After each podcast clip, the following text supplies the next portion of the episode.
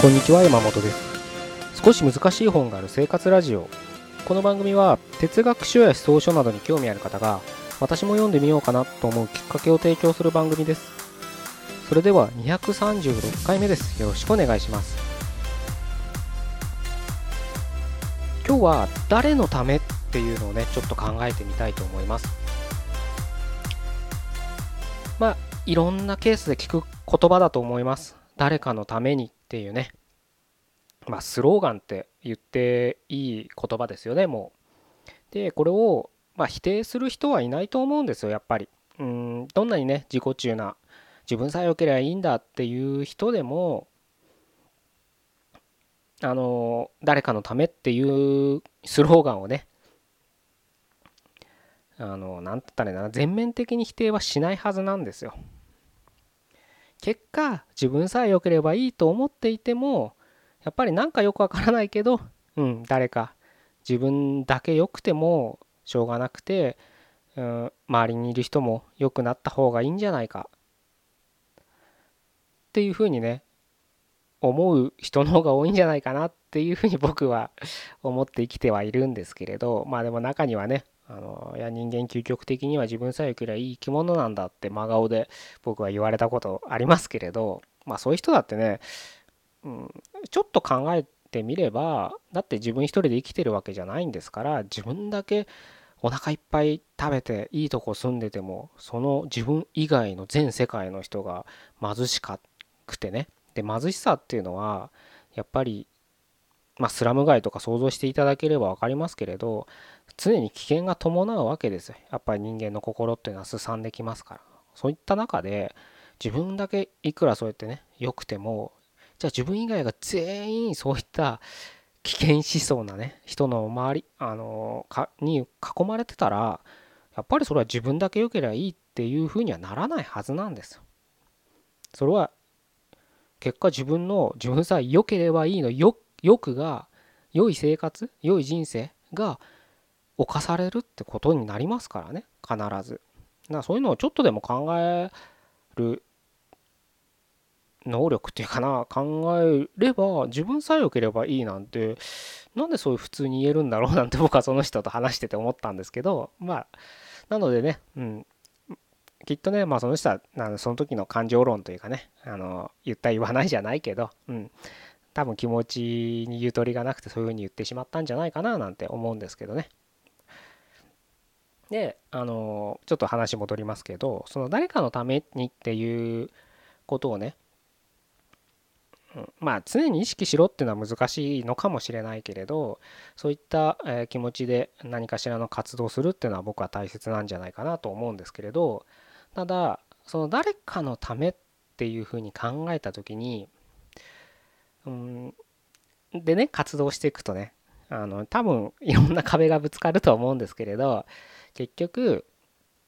うん、結論から言うと自分の器を知ってしまうんですよね。どういうことかっていうと例えば何かをね活動する時ってやっぱり自分の憧れる存在こうなりたいっていうなんか未来像があるわけです。例えばそれが、うん、アーティストだったり、うん、ビジネスマンだったり俳優だったりうん芸術家だったりいろんな人がに憧れて何かしらの活動をすると思うんですけどそうすると、まあ、分かりやすいのはそのアーティストとかだったら、うん、何千人何万人のキャパを埋めるようなアーティストはいっぱいいますよね。でやっぱそこの誰々ロックバンド何々に憧れてっていう風に音楽をしていくわけですよ。でその音楽は結局うん自分たちのね伝えたいことがね届く相手がいるわけですから誰かのためにはなってるんですけれどその自分の中の理想像憧れの存在とのやっぱギャップにあえぐわけですよ。なかなか売れないとかねあのそれこそね何千人はおろか100人だって集まらないむしろ10人だって集まらないとかね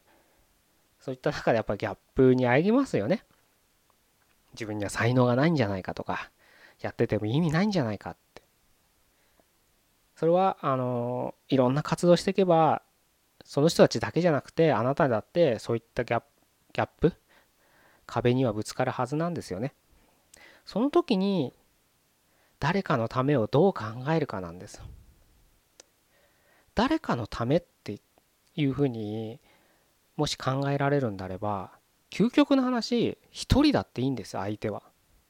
たった一人あなただけに伝わればいいっていう思いでやっていけばもちろんへこむこともありますよ。でも活動をやめるっていうことにはならないはずなんです。もちろんねこういう話を今ねあのアーティストの話を例にとりましたけど一人だファンが一人だったら飯食っていけないじゃないかって。現実的にそれじゃ生きていけないよってなりますよね。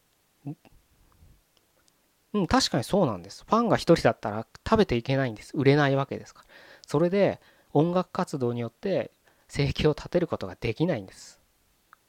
それは現実なんです。でもそれが今のあなたの器なんだからしょうがないんですよ。誰のせいでもないんです。それが今のあなたのキャパなんです。それを受け止めてどう次につなげるかはあなたの決断にがすればいいわけですそれでも続ける人はいるでしょうしもうやめちゃう人はやめるのかもしれない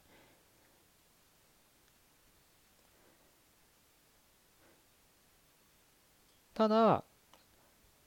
その誰かのためっていうのが自分の中に腑に落としているのであればどういう活動になるかは分からないけど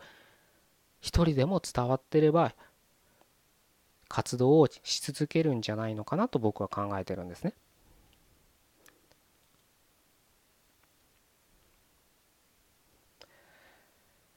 結局結果ばっかりに思いを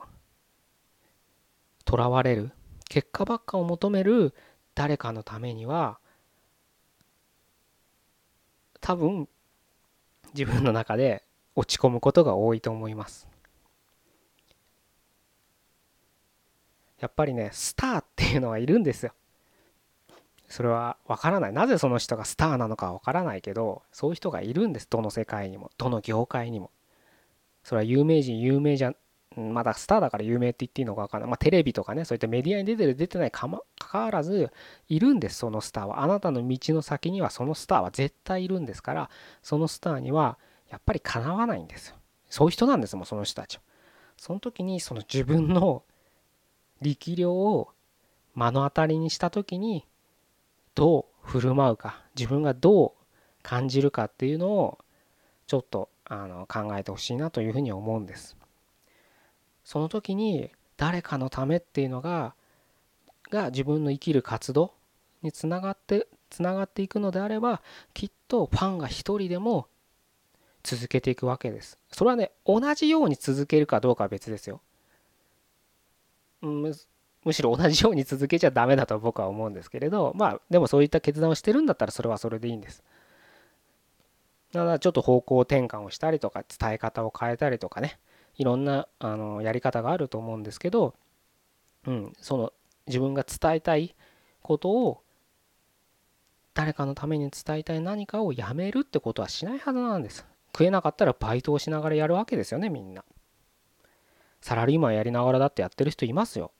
その副業としてビジネスで何かを伝えたい人もいるでしょうし副業しながら、うん、YouTuber として何かやってる人もいるかもしれない。ただやっぱり一番大切なのはやめちゃダメだよって。でやめちゃう大きな原因っていうのがやっぱり結果ばっかにとらわれるそのあ自分の理想像とのギャップに絶望してやめちゃうって人が多いのかなと思うんです僕は。もうそれはしょうがないですからもう あのそういうスターには僕らでなれなかったんですよ。なので今自分というねあの自分ってこんなもんなんだっていうふうにねもうあとは開き直って